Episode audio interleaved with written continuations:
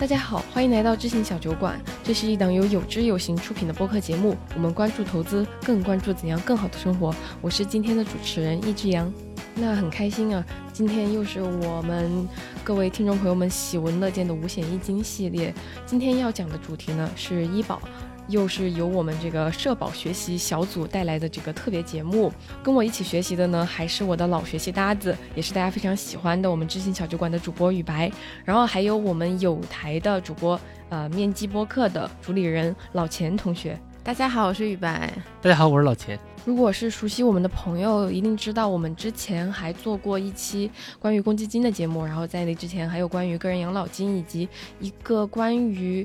呃五险一金的科普节目，呃两期都是特别实用的，所以这一期也是延续之前的风格，会是这种非常实用的类型，非常欢迎你转发给你身边的朋友以及任何一位你认为可能会用得到的人。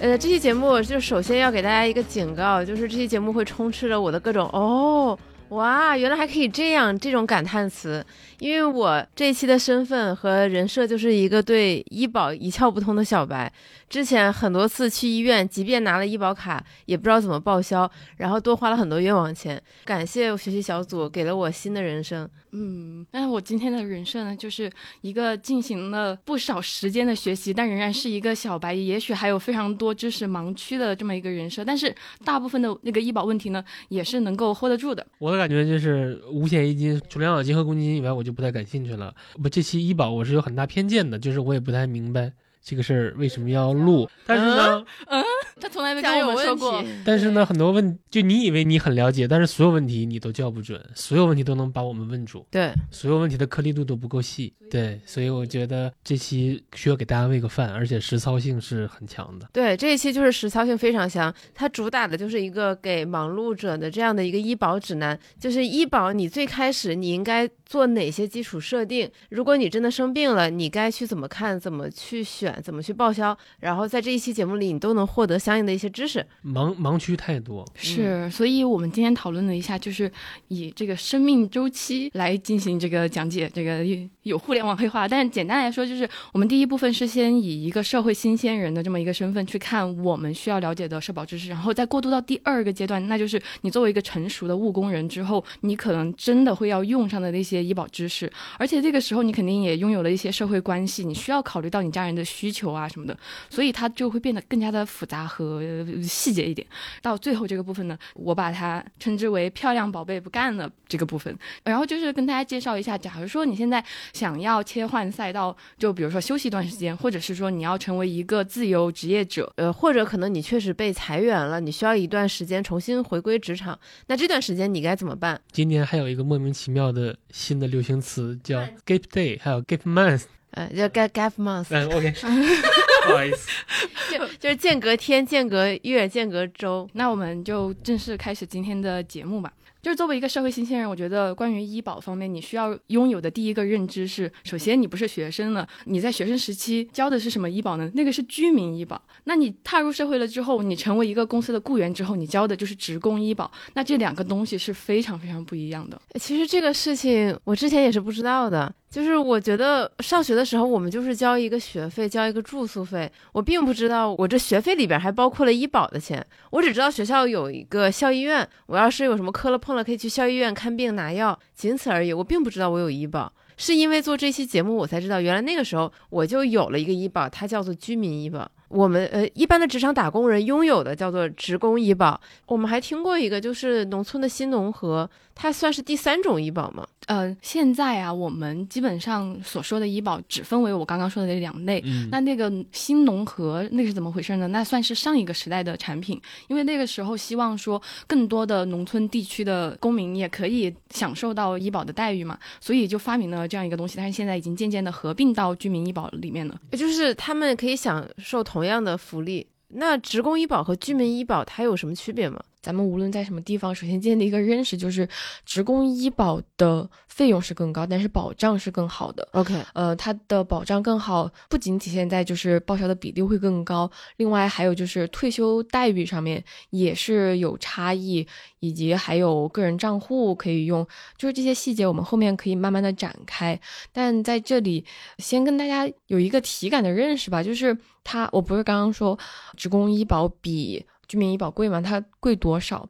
呃，我们就以北京为例，一个普通的成年劳动力，如果你交居民医保的话，你一年只用交六百多。但是如果你是交职工医保，即使你是按照北京的最低缴纳基数来缴，也每个月就已经得缴六百多块钱了，还只是单位给你出的那一部分，你个人还得出一百多块钱。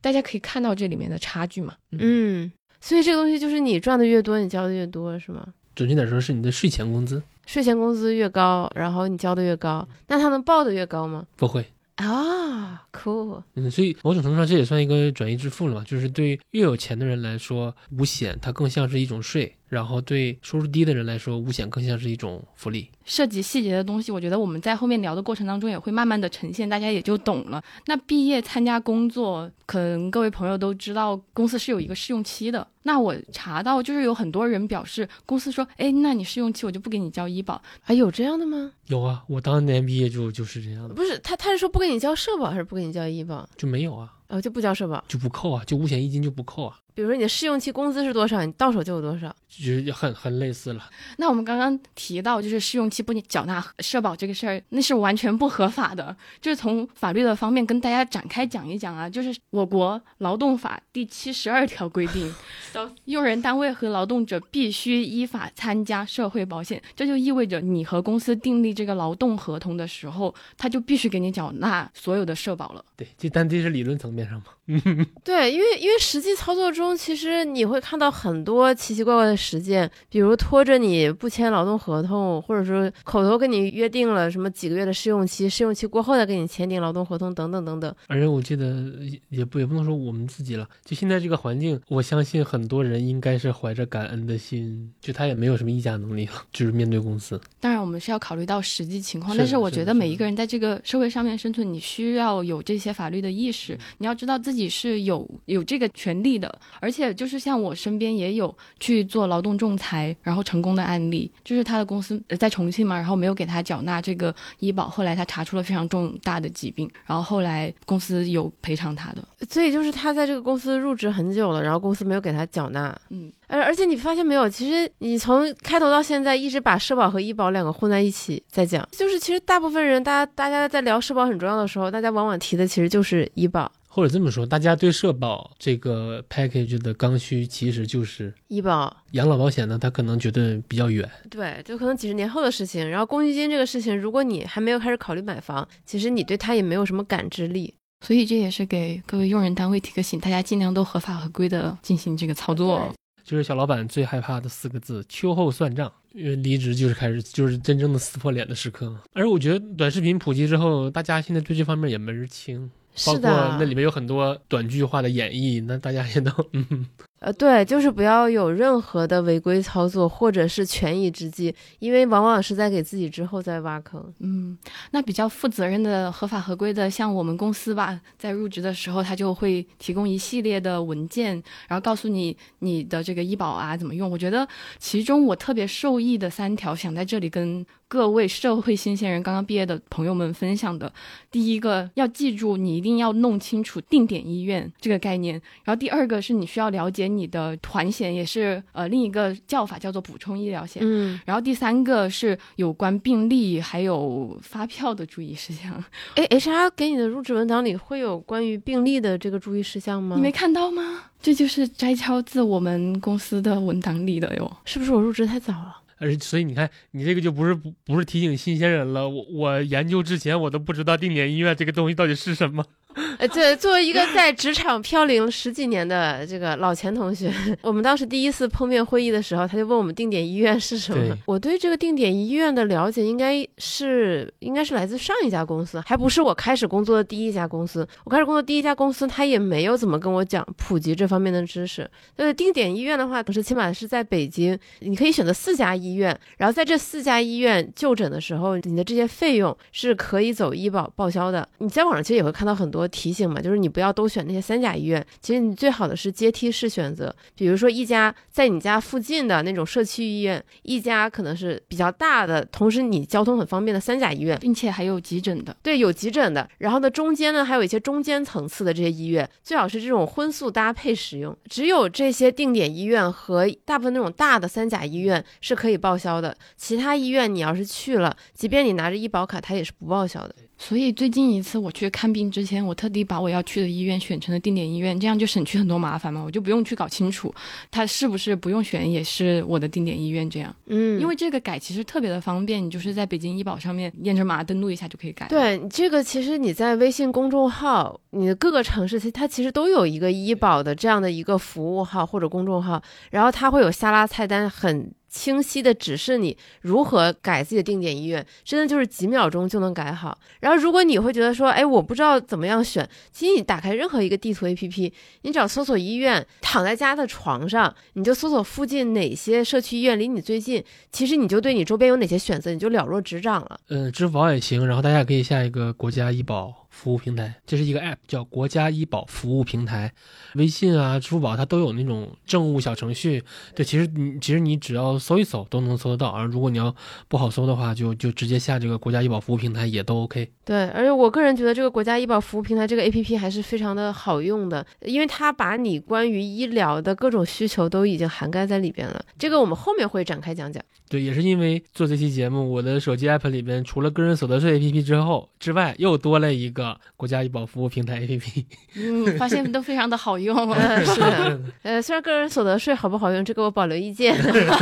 对对，你每年可能要要打开那么一两次。对，哎，我我们再 call back 一下，就是为什么定点医院你不能都选大医院，是因为就是越小的医院它其实它的报销比例是越高的，然后越大的医院它的报销比例反倒是低的，相当于说国家在通过政策层面引导你别有什么事儿全都去大医院，因为大医院本身它就是资源很紧张嘛，很大都是这么想的。所以说你你在选你的定点医院的时候列一个组合，离你家比如说三公里之内的有一些社区医院你要把它选进来，然后稍微好一点的医院你也把它加加到这个组合里边。那那些非常知名的大医院哪怕你不加入到定点医院，只要你去看了这个也是医保也会自动默认是可以报销的。是的，你可以去搜一下那个免选定点医院。对，因为各个城市都有这样的一个名单。其实就是如果你有个头疼脑热，真的不需要一定要去冲那个三甲医院的号，第一很难挂，第二价格又很贵。国家其实就是通过这种政策鼓励你去社区医院把这些基础的这些问题给解决。呃，但是话又说回来了，我很理解大家为什么不愿意去社区医院，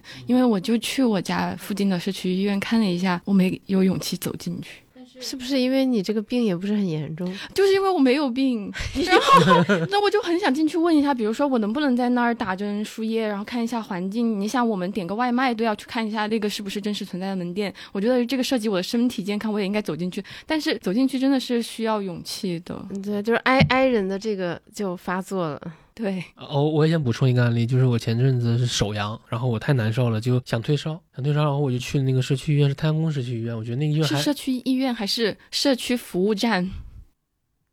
问到了，完了。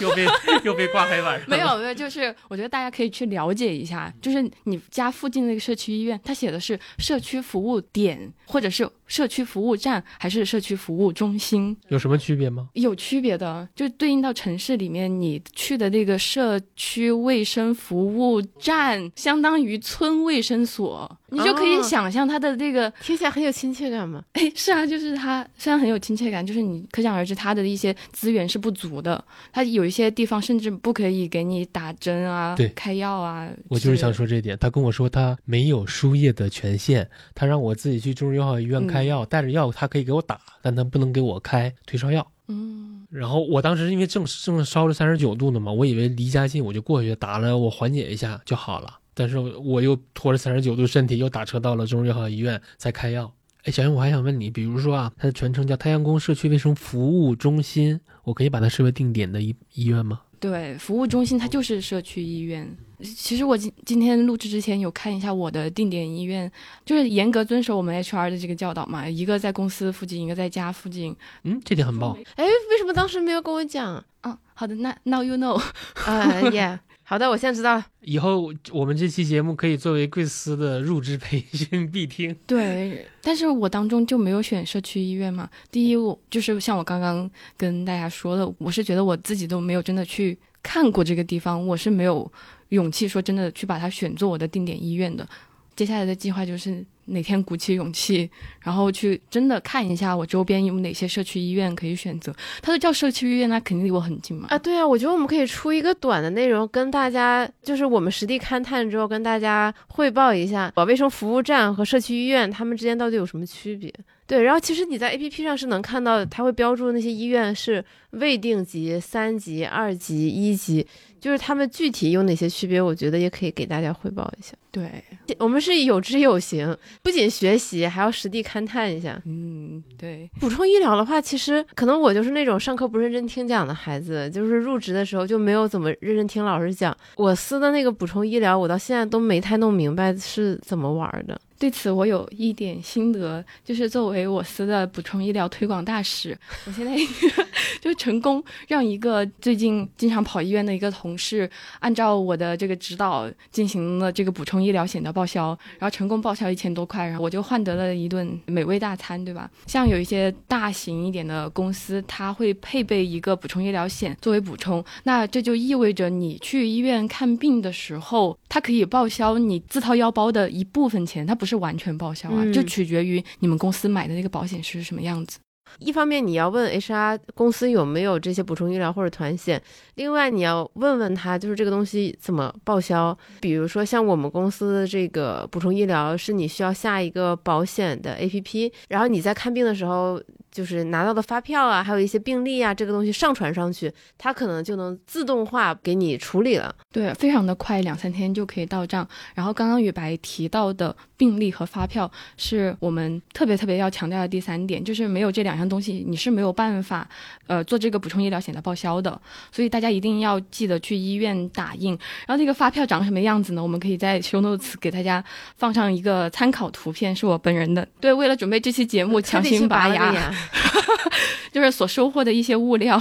是一个鹅黄色的这么一个发票。然后那个病历的话是要医生打给你的，呃，有可能医生他当下就可以出一个病历给你，也有可能是现在很多医院都是很智慧化嘛，你就有可以在这个机器上面去打印的，但你一定要记住有这两样东西才可以进行这个报销。对，我我上一次看病应该是去年，我我记得有这些事儿，然后我就去看病嘛，当时我看到医院有一个病历机，然后想说哦，那我是不是应该自己花钱买一个病历本回来，还一块钱一本。我跟医生聊完之后，本意人还去问他嘛，我说这能给我打印病历吗？就是发票在哪儿打呀、啊？他说那我他说你那你的这个病历我给你打印一份，其实他就能给你打，你不需要那个病历本，我只能把病历本拿回来当写字本了。然后呢，我也就是非常积极的去问各种医务人员说这个发票怎么打，也会有人就是指引我说哎那那个是打发票的机器。就是我觉得现在医院其实很多东西都很自动化，他知道大家有哪些需求，其实你一问大家都能帮你指好，而且有很多路标，所以千万不要因为觉得说哎这个好麻烦，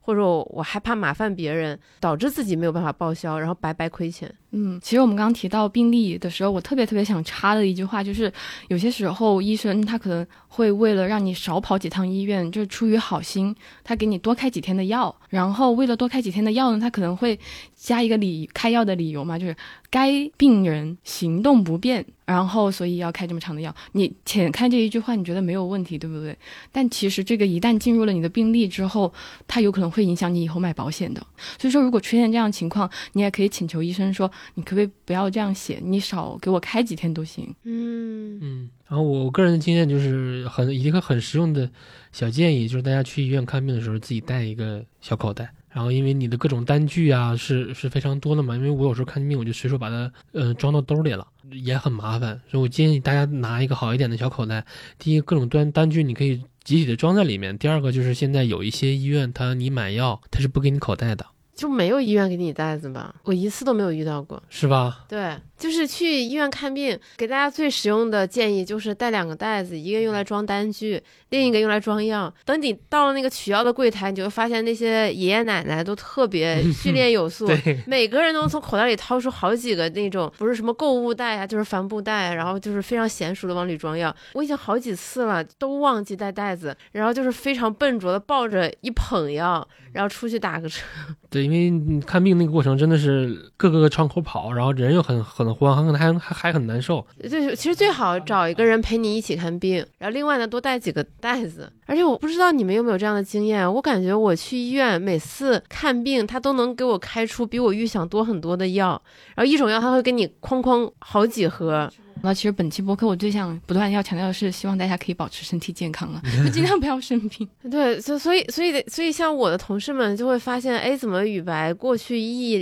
一年多就是运动健身这么积极，以前就是公司大家继续爬山都不去的这个人，不是因为我被大家的运动热情感染了，而是我比较惜命，我已经感受到了随着年岁的增长，身体在衰弱的这个事实。为了拉长我生命的久期，对吧、嗯、就是好好运动，多活几天。我觉得到目前为止呢，如果你还是一个社会新鲜人，你听到这里，下面的就是你挂一耳朵听就好了，因为这下面的可能就会更加更加实用和复杂了啊。对，但我觉得不能是挂耳朵听，你得认真听，因为未来你肯定要用到，每个人这一辈子一定会去的地方就是医院。那我们第二部分嘛，就是作为一个成熟务工人，我们需要知道的那些关于医保的知识。对，我前面我们说，对吧，你定点医院已经选好了，你大概知道就是你要去看病的时候你要准备些什么东西了，病历啊发票啊这些你也会记着打了。那还有哪些是你该注意的事情呢？嗯，首先去医院看病，你需要准备的一个东西叫医保卡。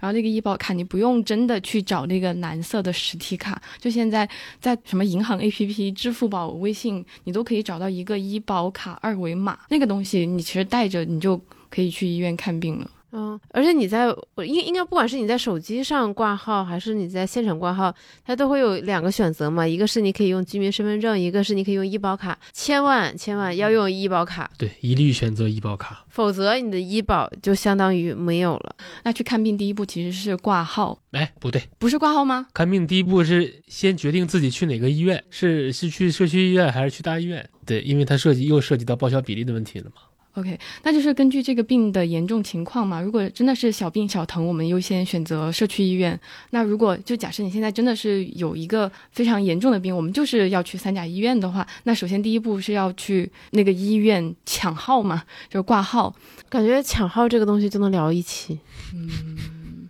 感觉很有心得 啊, 啊真的很有心得啊。首先我觉得自己挂号运气比较好吧，过去几年没有那种特别急特别重的病，然后如果去三甲医院的话，你往往只能挂到几天后的号。嗯，有一次是我老家东北老家的一个非常远房的亲戚拜托我挂一个号，他他女儿是做了一个手术，类似于就是就是身体外要挂一个东西才能生存的那种，他想要看北京的一个专家，就那个时候就懵了，就那种这种危重号完全不知道怎么挂，自己也不知道该怎么办，然后就找了各种方式挂号，甚至还去找黄牛，结果人家来了北京，然后对方说治不了，然后又回去了，就体验真的还蛮差的。但但是按照我国的医疗体系的特点，超大型的三甲医院的老专家，他真的只是可能他用最快的速度把他认为最合理的判断直接告诉你了，但是他没有任何情绪价值，就是治不了他确实就是治不了，你就可以走了，大家也不要浪费时间还有下一位。但是站在病人看来，他可能排了那么久的队，然后又坐高铁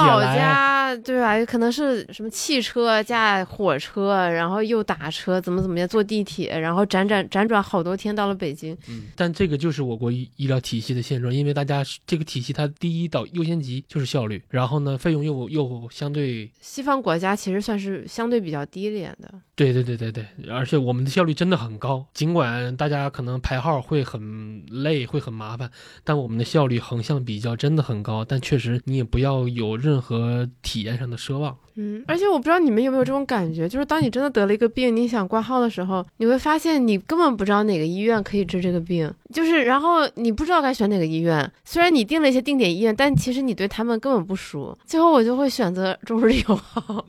这里边还要提醒给大家一个小建议，就是如果有一个离你很近比较近的三甲医院，那你遇到什么大病你肯定要去那儿的话啊、呃，我也建议你下载一个他们自己的 app 啊、呃。第一个就是所有的挂号都可以在那个 app 里面进行，第二个这种医院真的跟迷宫已经没有什么区别了，是的是的是的。那它 app 里面有自己医院内部的导航，就是你去找哪些科室啊，你也可以在那个 app 里面去呃查，包括复诊啊预约啊都可以在这个 app 里面去操作，所以我我个人觉得还是相对来说还是比较有有有用的吧，也建议大家下一个。对，我去年第一次去中日友好，我就震惊了，真的跟迷宫一样，好多了。我我觉得不是说迷宫，它像个大学，就是楼好多呀，我根本不知道我该去哪儿，我不知道哪个是门诊，就是一会儿在住院部，一会儿在某某部，还有还有很多地方都在卖他们的那个护肤品，真的。就是有很多摊位，还有那种大的那种，就是那种门脸，然后我就想说，天哪，这是个什么地方？然后人山人海。哎，那你们去一趟中日友好，平均要花多久的时间？呃，大部分时间都在等，然后再再再找，然后确实是很建议，如果有条件的话，带个人就是带个人去，因为缴费啊什么的要来回跑。比如说我上次去中日友好，就是因为还发着烧嘛，对，就是一个人的话好吃力。我当时应该是看鼻炎吧，而且那个时候疫情期间，所以就是安检啊各方面啊，它其实是要过比较比较长。妓院只是一个工程，对，妓院是个大工程，但是里边其实你取号啊拿号啊叫号，它整个流程还是相对比较顺畅，因为它每天要处理太多的病患，它已经研究出一条最优的这样的一个路线了。对，这这也是我的感受，就是我不是去拔牙吗？从我踏进那个门口到出来一共花四十五分钟。哦，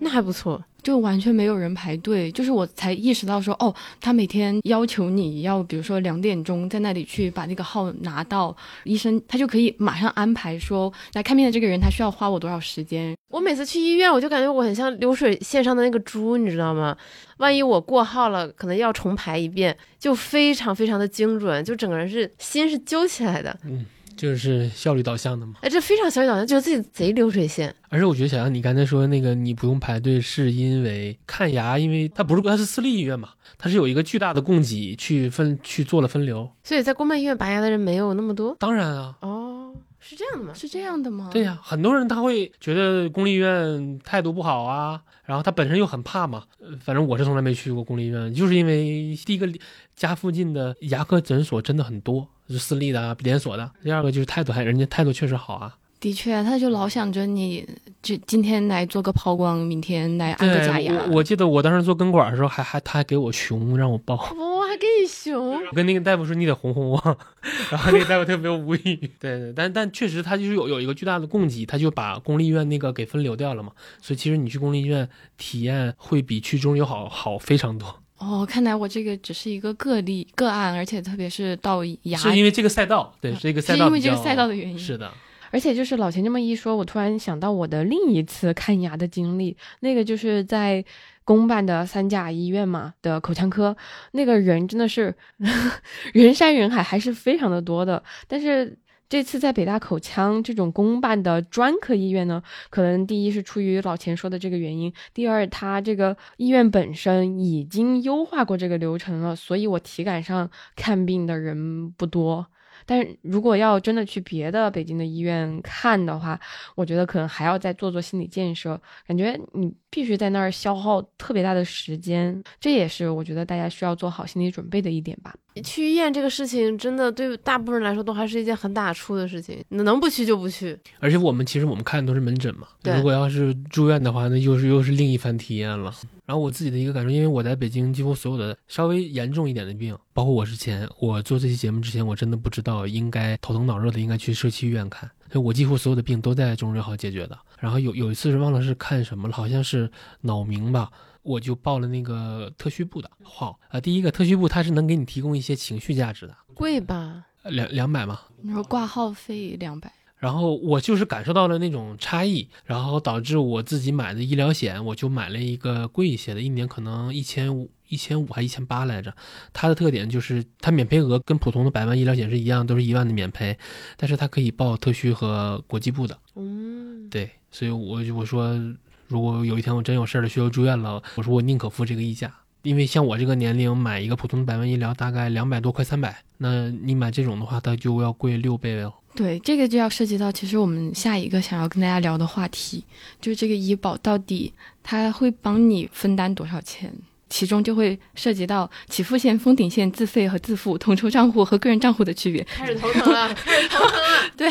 所以就我非常有挑战性吧，我也不知道就是接下来讲的这个部分大家能够吸收多少。啊、对，关键这个也是我很困惑的一点，就是像我说我去年去医院，然后我花了大概六百多块钱吧，我是用医保卡挂的号，然后我后面也打印了病历和发票。但是付款的时候他还是扣了我六百多啊，他让我用支付宝医保卡扣，他其实就扣了我的账户里的六百多。他是让你出示支付宝的付款码啊，还是医保卡？我指的是从我的银行卡里扣，他没有走我的任何的医保的账户。我当时就觉得很迷啊，我然后我就反反复复就退出又点进去，我我没有找到任何其他的解决办法，就是从我个人的账户里扣了六百多。然后我就想说，那那这个医保它体现在哪儿呢？嗯、呃，就有一个猜想啊，就是有可能这个完全是不在我们国家的医保目录里面的，纯纯的需要你自费的项目，有可能那个就需要你完完全全的自掏腰包。就是我就不明白为什么最后还是变成全自费，而且我看的是鼻炎，这个应该也算是正常正常的一个，就很常见的一个病吧，也去的也是大医院，应该也不太存在这个医疗费和药品费全都是属于自费项目，我就觉得很奇怪。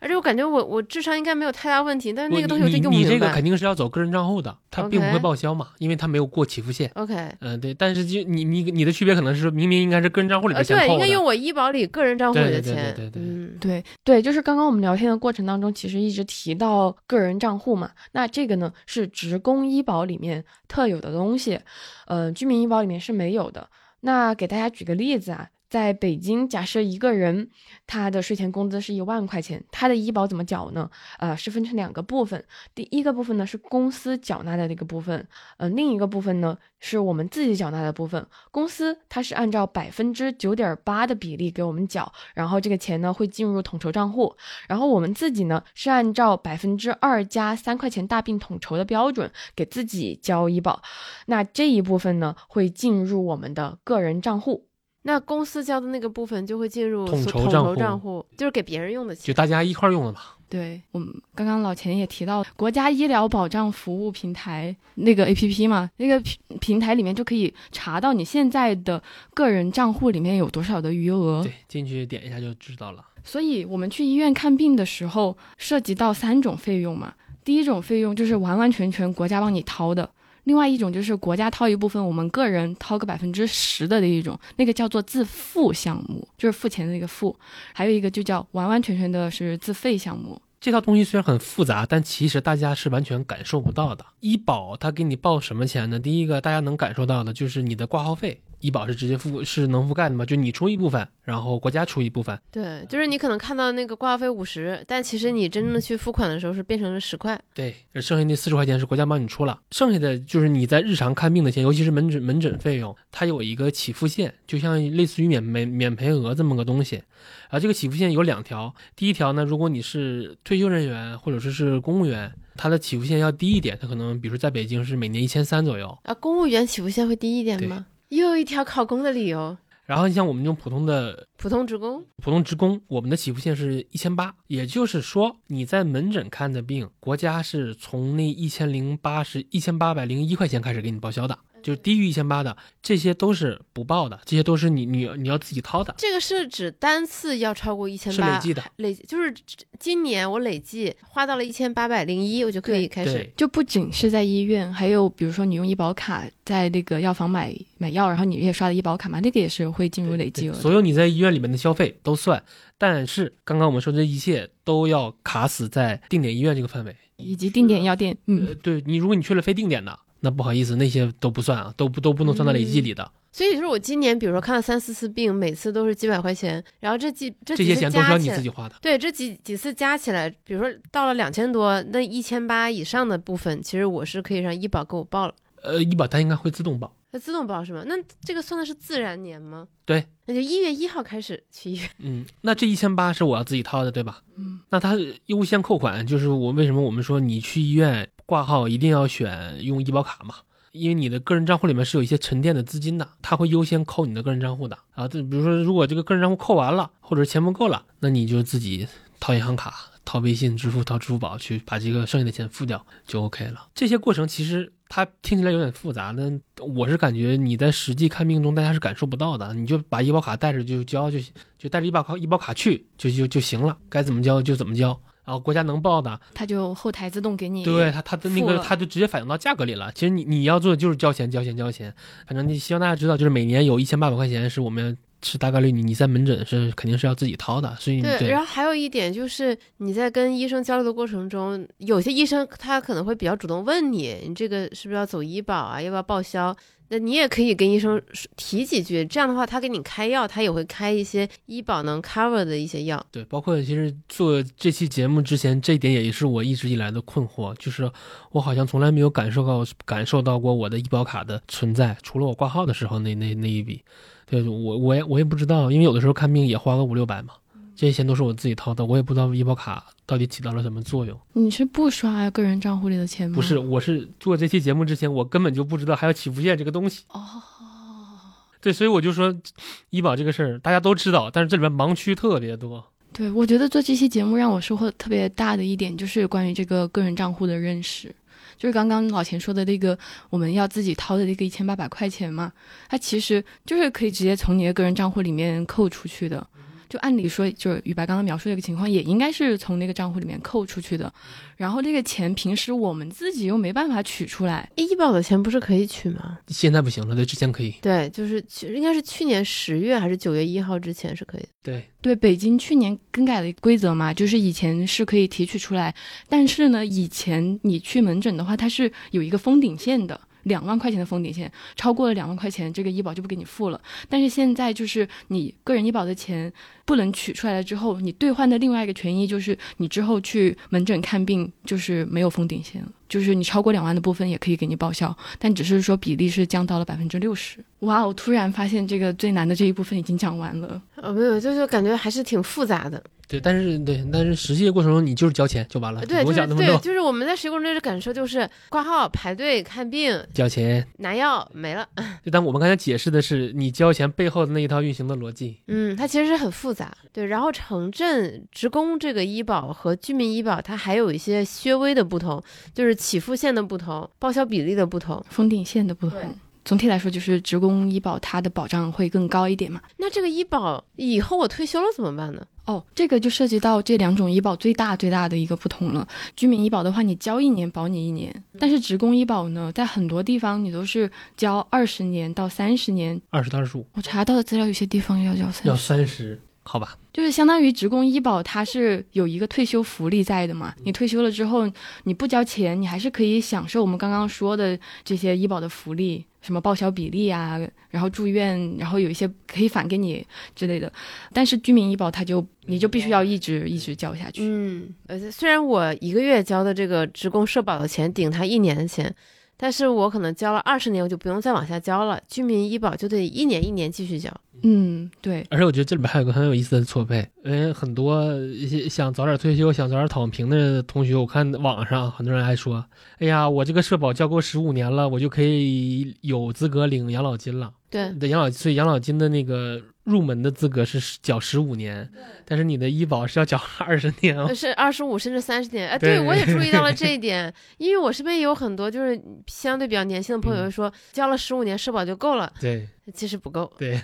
因为医保你还你还差有有有个缺口呢，所以搬砖搬砖是不不不可能不搬砖的。对，就是不可能放弃打工的。那其实关于个人账户还有一些优势是大家未必知道的。前面小杨也提到了说医保是可以用来买药的，不只是说你在医院看病他给你开的药你可以报销，自己平时也可以报销，对，就你自己买药也可以完全用账户里的钱。对，是那个你也是需要查看那个定点药店吗？啊，对，感觉这个还蛮方便的。然后药品的话，其实刚才我们不是提到了这个国家医保服务平台嘛，大家下载这个 A P P 就可以在上面很方便的搜索到你身边的这些定点药店，然后你想买的药你也可以在上面查到它是不是属于医保范畴内的。嗯，或者更直接的你就是跟那个药店的店员，你就说我这个想刷医保卡，然后那么多布洛芬我想买的医保可以报销的那种布洛芬。对对对对对对，然后他就会帮你拿嘛。我这里边跑个题，你看定点医院其实是围绕你家附近的，嗯，然后定点的药店是围绕你家附近的，所以就希望大家有一个具体的感受，就是大家买房的时候什么叫配套。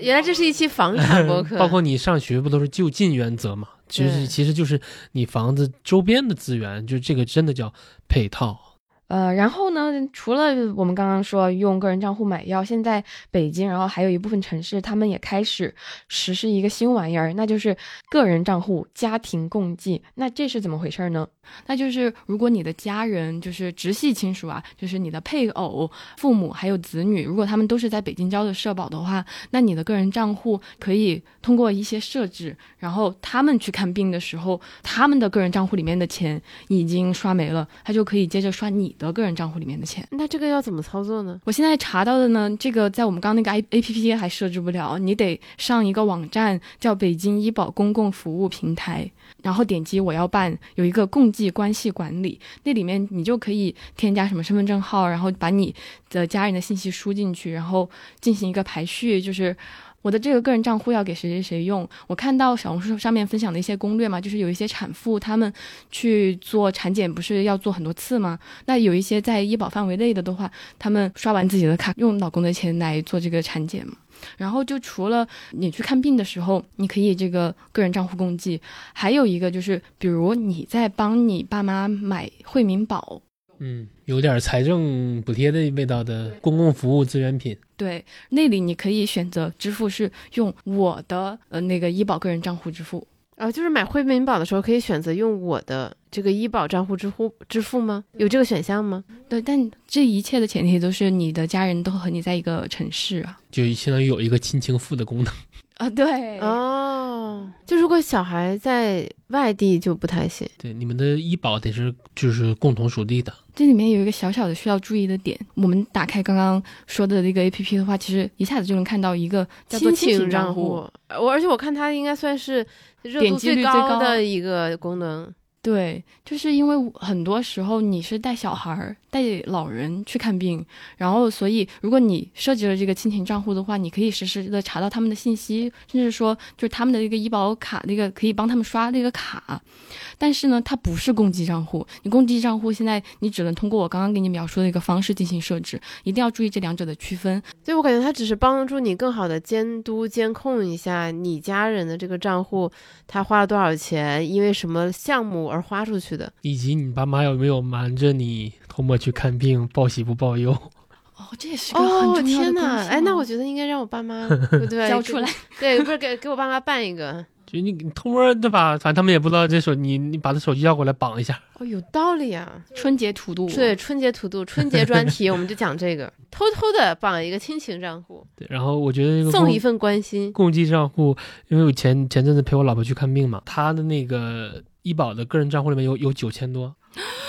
好有钱，不愧是大厂。然后那我作为一个个体户，我的账户就三百多，而且三百多还上次那个阳了，在中友好还基本花花光了。我这次就是咱们学习小组嘛，我看到这个共济账户，我就觉得嗯。有吃软饭的机会，设置了吗？还没。你看这种就是重要不紧急，对对，就是执行力很差，对吧？就是有有条件的，就比如说家里不管是配偶还是父母，有就确实可能他的这个医保钱比较多，我觉得大家是可以考虑用一下这个共济账户。而且我个人稍微有一点那个什么的考量，就我觉得可能是因为这个东西它也有可能会导致一些不当操作，所以它没有真的让你在 A P P 上这么方便的进行绑定，你可能就得登录刚才小杨提到的这个网站来进行操作。而且我觉得 它, 它其实更重要的就是解决那些尤其说父母，就是我们自己的医保账户有有有可能是钱比较多的，但是我们常年不用。对，但我们爸妈呢，因为他对吧？因为我们一生中大或者这么说，一半以上的在医院的消费，可能都是在六十岁以后花掉的。是的，医院是对我们爸妈来说，那是一个很高频的消费场景。因为我之前住中友好医院，我甚至看到有些老头老太太会去中友好医院里面遛弯，因为他们有个院嘛。对对，因为那是那是人家很熟悉的消费场景，它跟菜市场一样，那人家可能花就比较多，但是他钱钱可能不够了。所以说这个呃医保共济它有点共同富裕的味道，我我感觉你这个很会领会精神，它就是这个意思。对，提高使用效率，优化资源配置。嗯。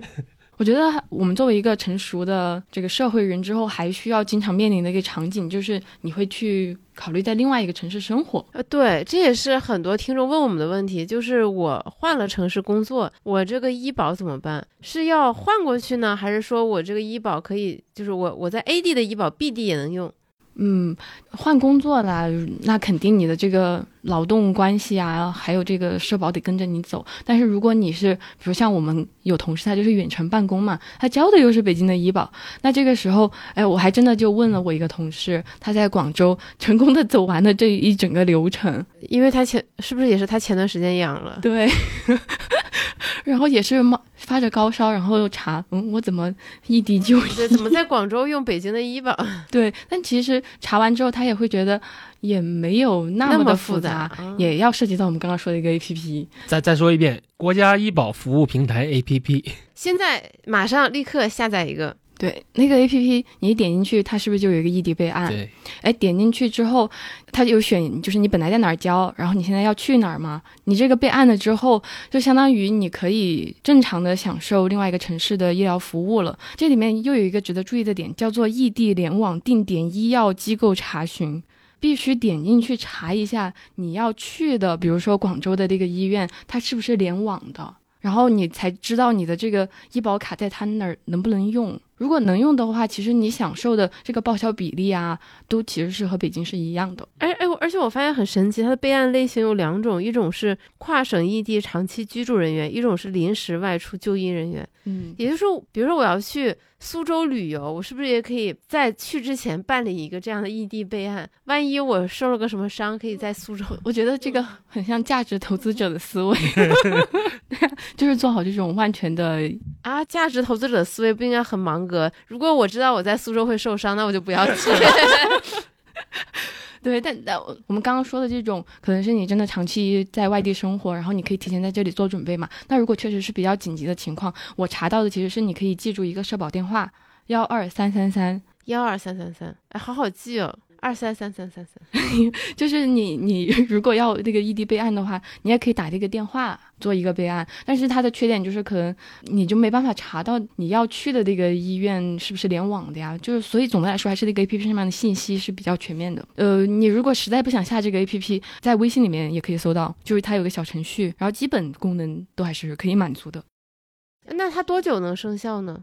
一般是即刻就可以生效，在 A P P 上面。哦，这么方便 ，OK， 嗯，而且这个你必须是在，就你别看完了病再去备案，哦，就要看病之前备案，或者是看病当中，然后就去做一个这个备备案，不然的话那个比例是会有一点点小小的不一样的。好的，如果说，假如说我们那个在广州远程工作的同事，他又决定回北京了的话，一定要记得取消这个备案，呃，不然他在北京是用不了的。对，而且我觉得异地备案应该最受益的是那些老漂，就是老年在外地打工的人，或者是来大城市帮子女照顾一下孙辈啊，然后他们本身又又是去医院的常客。 OK， 没有这个之前他们都是自费的嘛。哦，是的。对，如果你身边有这样的老年亲戚，其实你也可以帮他们看一看有没有可能通过这些操作让他们平时的这些医疗需求得到一定的报销。嗯，我就接下来其实想要讨论的这个题，我自己没有答案呢，啊，就是如果就是因为一些原因我就是没有办法交医保，那我可不可以买什么商业保险来保障我自己呢？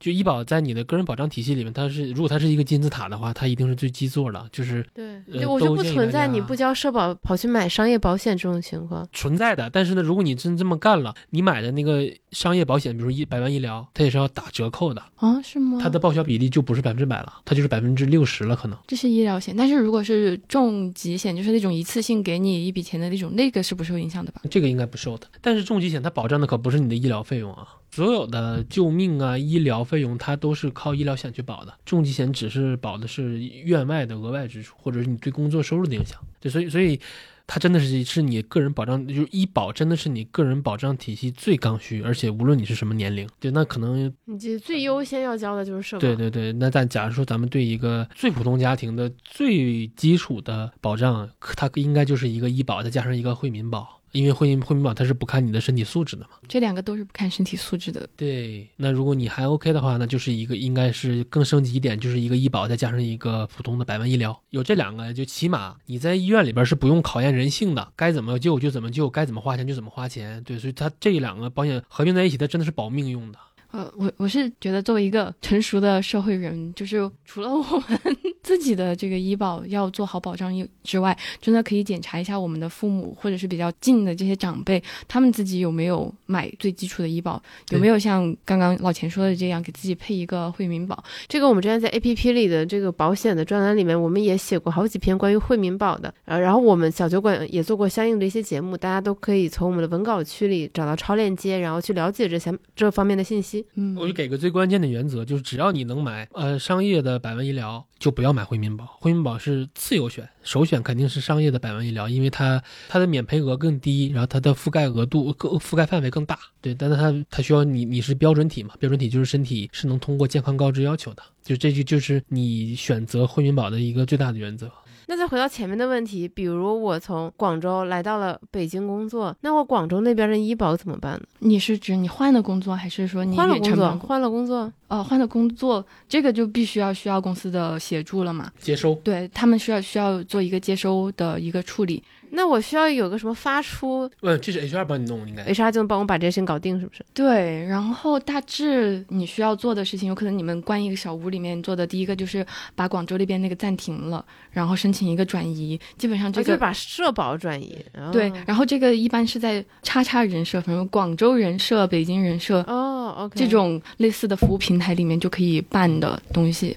然后如果你交的是职工医保的话，它的年限是可以继续累积的，这一点还蛮重要的。对，它就不它也不会断掉，它也不会从零开始计算。对，不会出现我工作十年换了一个城市工作，它从零开始算，然后再算二十年，就听起来就很像某些地方买房的一些政策。嗯，好的，我们时间过得真快，进入了我们今天的第三个也是最后一个部分了，就是这个不干了的部分，就是为一些现在想要从事自由职业，或者是说现在 在, 在过渡期，对，就是当当大家在过渡期的时候，你可能就是除了除了要面对找工作换赛道的这些迷茫，你可能也会有一些焦虑的问题，比如说我这个社保要是断缴了怎么办？那我如果我这中途我生病了，我去医院怎么报销？等等等等诸如此类的问题。那我今天我们就尝试解答一下。嗯，就是如果在北京你的医保断缴了会有什么后果吗？你断缴一个月、两个月、三个月没有问题，你之后如果能把之前断缴的钱补上，你还是可以正常的使用的嘛。是三个月以内，包不包不包括三个月？包括包括 OK。但是你一旦超过了三个月，就这个就有点复杂了，就是就是你超过了三个月然后再去缴的话，相当于你会被视为第一次参保，就有个等待期的概念，有个六个月的等待期，然后你才可以正常的用你的医保卡。那那我过去交的那些年就一笔勾销了吗？对，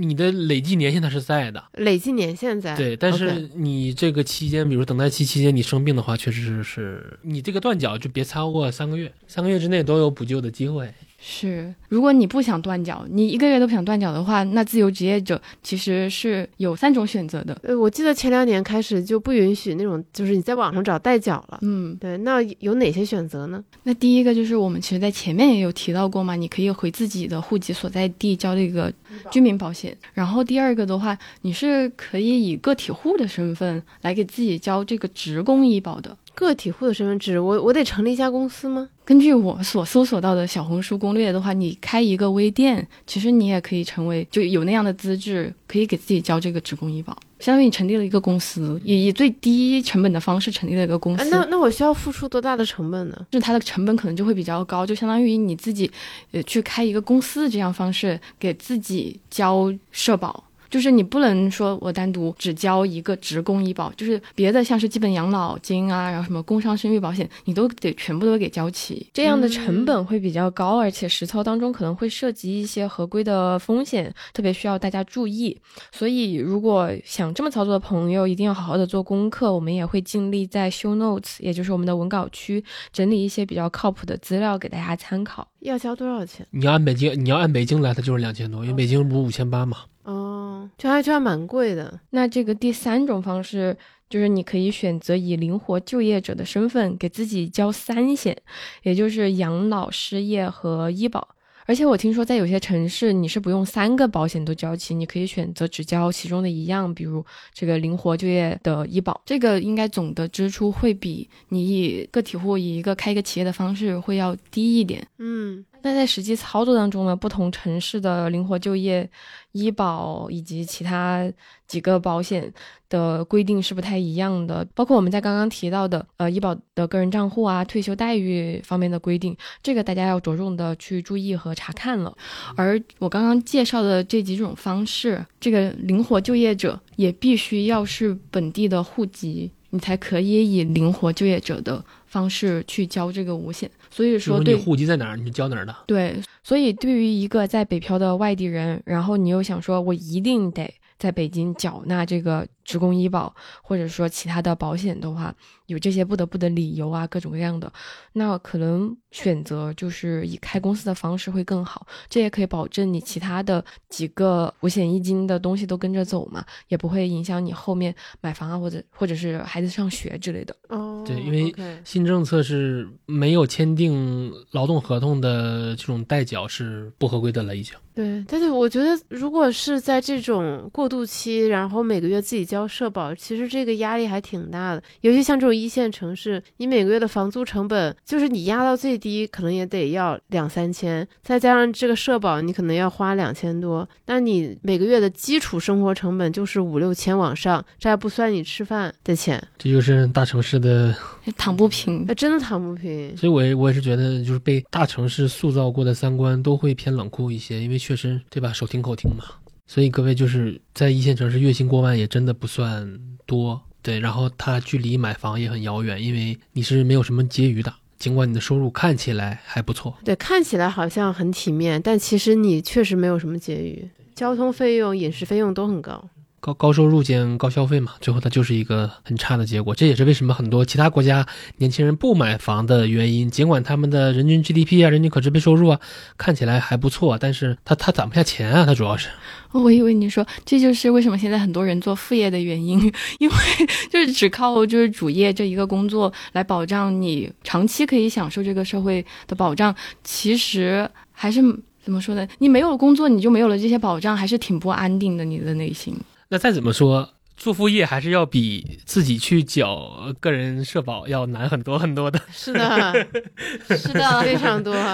副业赚钱的人还是很少的，其实其实比例也非常低。所以大家不要觉得缴社保麻烦，他他他再麻烦，他也比你找一个副业要容易。或者说自己出来干个体户，对吧？就是老钱同学有非常多的心得。那我觉得这一期如果说大家听到现在有点晕乎乎的，不知道该往哪个方向看的话，第一个你先记得我们给大家留几个必须完成的作业。对，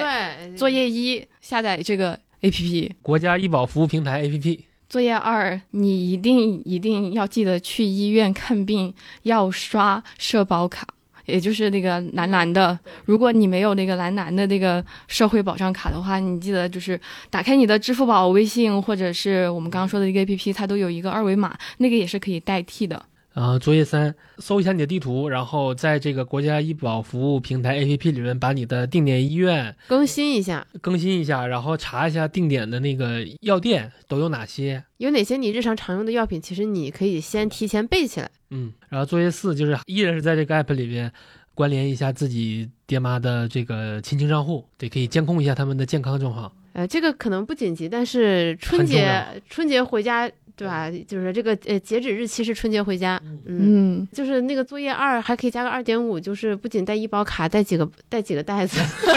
带几个袋子去看病。哎，这这个我印象实在太深了，因为我不止一次抱着一堆药，然后非常狼狈的从医院出来。嗯，那如果大家就是我们这期不小心点燃了你学习的激情的话，请你认真阅读我们文稿区，我们会放很多的截图和一些资料参考，然后呢，帮助你能够更好的理解相应的知识。如果你还有不懂的，你可以在我们的评论区里留言，我们会积极互动，然后我们一起学习，一起进步。对，然后我们在那个 show notes 里面再给大家放一个个人办理城乡居民医保的路径，对对对，或者或者是给大家给大家一个指引吧。对对对对，就是我查到的话，就是你比如说在微信搜什么重庆人社、北京人社，对我我们会给一些这样的一个索引。嗯，对。那非常感谢学习搭子老钱和玉白，感谢两位老师点、呃、就是这这这个系列还有吗？这系列我们还有还有两个险吧，生育和工伤。嗯、呃，不对，还有一个是失业保险。好的，那我们也会继续制作我们这个五险一金系列的，敬请大家期待和关注。